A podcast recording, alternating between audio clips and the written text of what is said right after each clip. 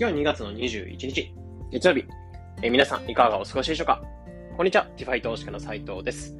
えーこのチャンネルでは、聞くだけでわかる仮想通貨っていうのをコンセプトに、普段ニュースだったりとか考え方っていうのを発信してます。で、今回はタイトルにあったように、今すぐできる、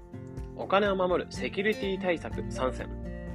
ということで、暗号通貨ってものに触ってる方だったら、まあ、絶対にやっておきたいなってところを感じている、そのセキュリティ対策について3つ今回話していこうかなというふうに思います。まあ、この配信を撮るにあたって背景としてあったのが、えー近年さらに今その暗号通貨に参入する人っていうのが非常に増えていて、まあ、周りとかでも暗号通貨始めましたとか、えー初めてビットコイン買ってみたみたいな声なんかも、まあ、結構前よりは増えてきたなってところを感じていて、っていうのももちろんその、単純に参入障壁とか、えー結構データ、えー情報が出回りやすくなってきたので、えー触る人が増えやすくなったって感じではあるんですけど、まあ、そういったデータにもあるように、まあ、結構今年末とかには、まあ、暗号通貨ユーザーっていうのがすでに10億人ぐらいになるって予想さ予想もされてるんですよね。まあ、今がだいたい3億人ぐらいなんですけど、それがだいたい3倍から4倍ぐらいの、ユーザー数になるって予想されてるんですよね。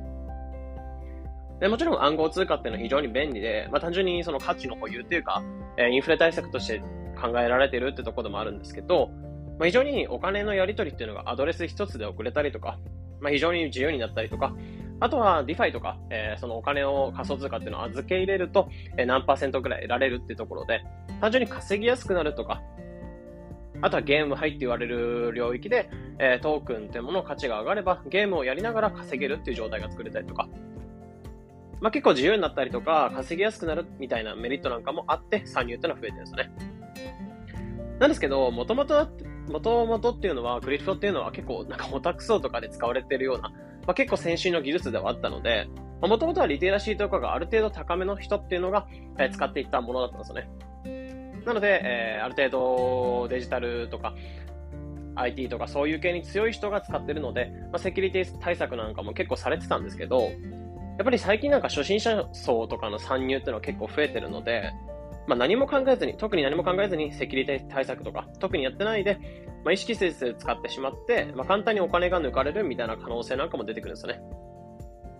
まあ、それもあって最近だとニュースとか結構追ってると暗号通貨のハッキング事例っていうのが増えてたりとか、あとは盗まれる額とかもかなり規模として大きくなってきたりとか、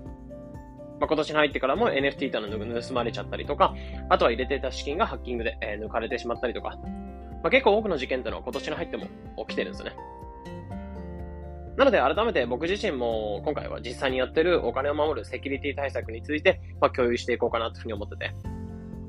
まあ、すぐにできるものばかり紹介していくので、まあ、それぞれがしっかり考えて、まあ、セキュリティ対策を、え考える、ま、これからやっていく。で、できれば、ま、気になって、ま、気になって、ま、セキュリティ対策っていうこの紹介していくものをすぐやっていただくと、ま、お金を守る一つの知識となると思うので、まあ、できればやっていただきたいんですけど、まあ、一つセキュリティ対策として考えるきっかけになればなというふうに思うので、えー共有していこうかなというふうに思います。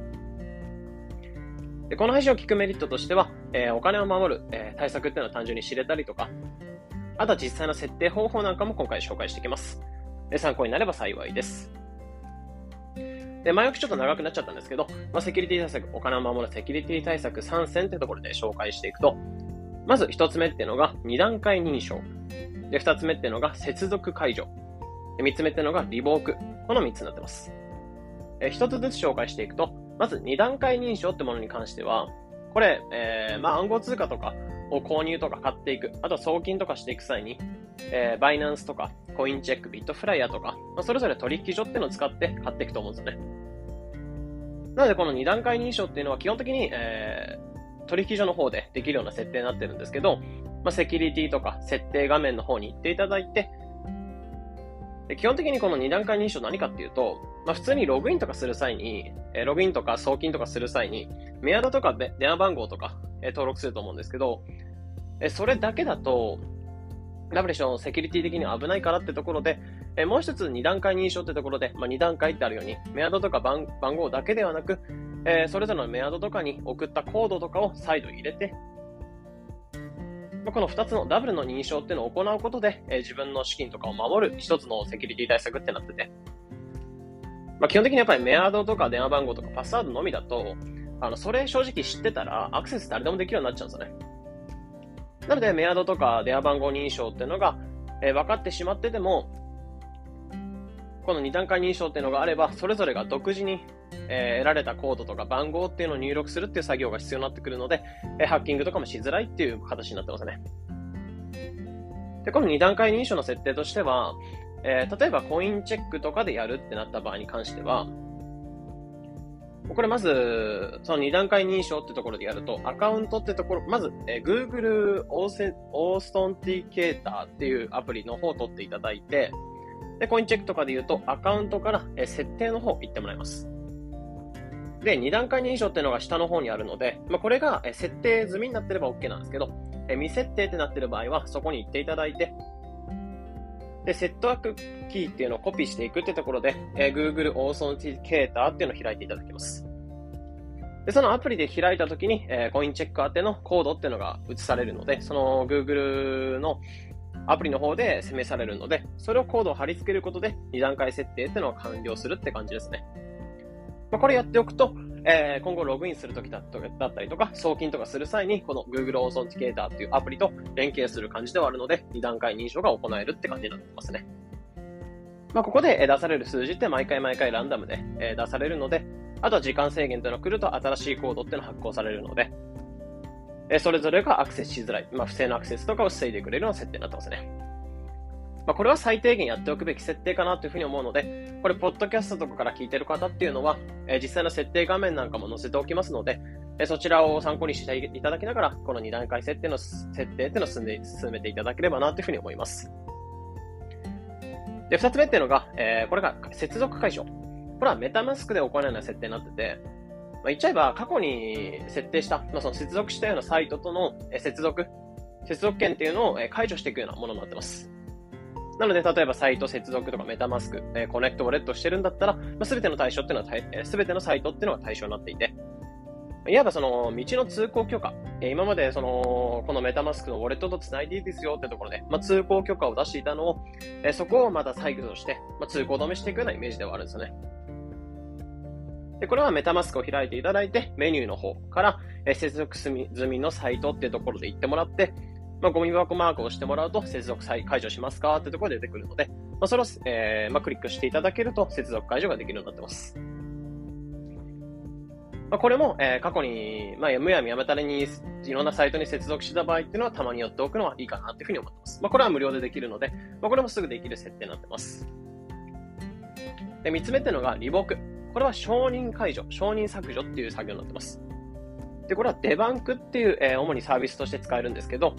でデバンクっていうのは本来ポートフォリオ管理ツール。まあ、自分のウォレットにどれぐらいお金が入ってて、えどこの DeFi とかにお金を入れてるか、あとは何 NFT 持ってるかってところを示せるようなサービスなんですね。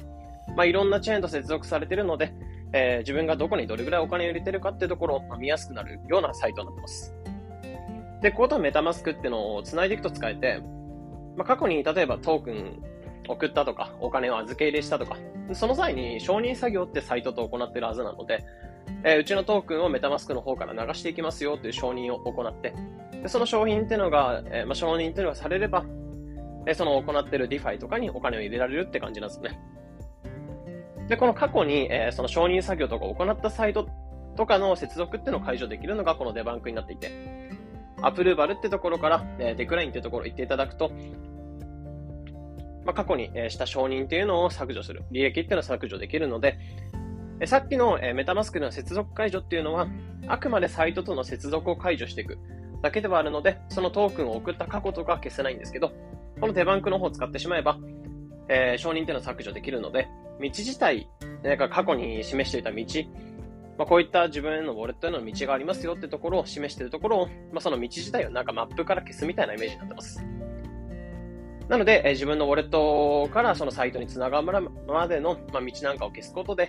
えー、過去にどこから、どの道から、えー、承認したのか、どこの道からトークを送ったのかってところが、相手のサイト側から分からなくなるようになるので、これも過去に例えば魔界とか、まあ、高利回りな DeFi とかに繋いだ人とかは特にやってほしいかなっていう。まあ、これやっとかないと、過去にそ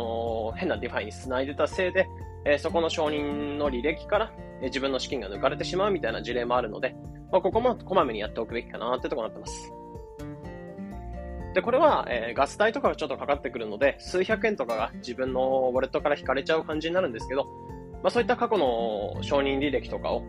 まあ、元にお金を取られるっていうよりかは全然マシかなっていうふうに思うので、まあ、この数百円とかで、え数万円とか数百万のお金っていうのを守れるって考えれば、まあ、やっておくべき設定かなってとこになってます。で、今これまで話してた内容としては、え2段階認証、え接続解除、リボーク。で、2段階認証に関しては取引所の方でできて、接続解除に関してはメタマスク。で、リボークってものに関しては、えデバンク。まあ、この3つのサービスで使えるってなってますね。で、ここまで話してた内容、3つ言ってたんですけど、まあ、結論として最後に伝えたいのは、まとめとして、これから、これらの設定とか作業っていうのは今すぐやってほしいかなっていうところを思ってます。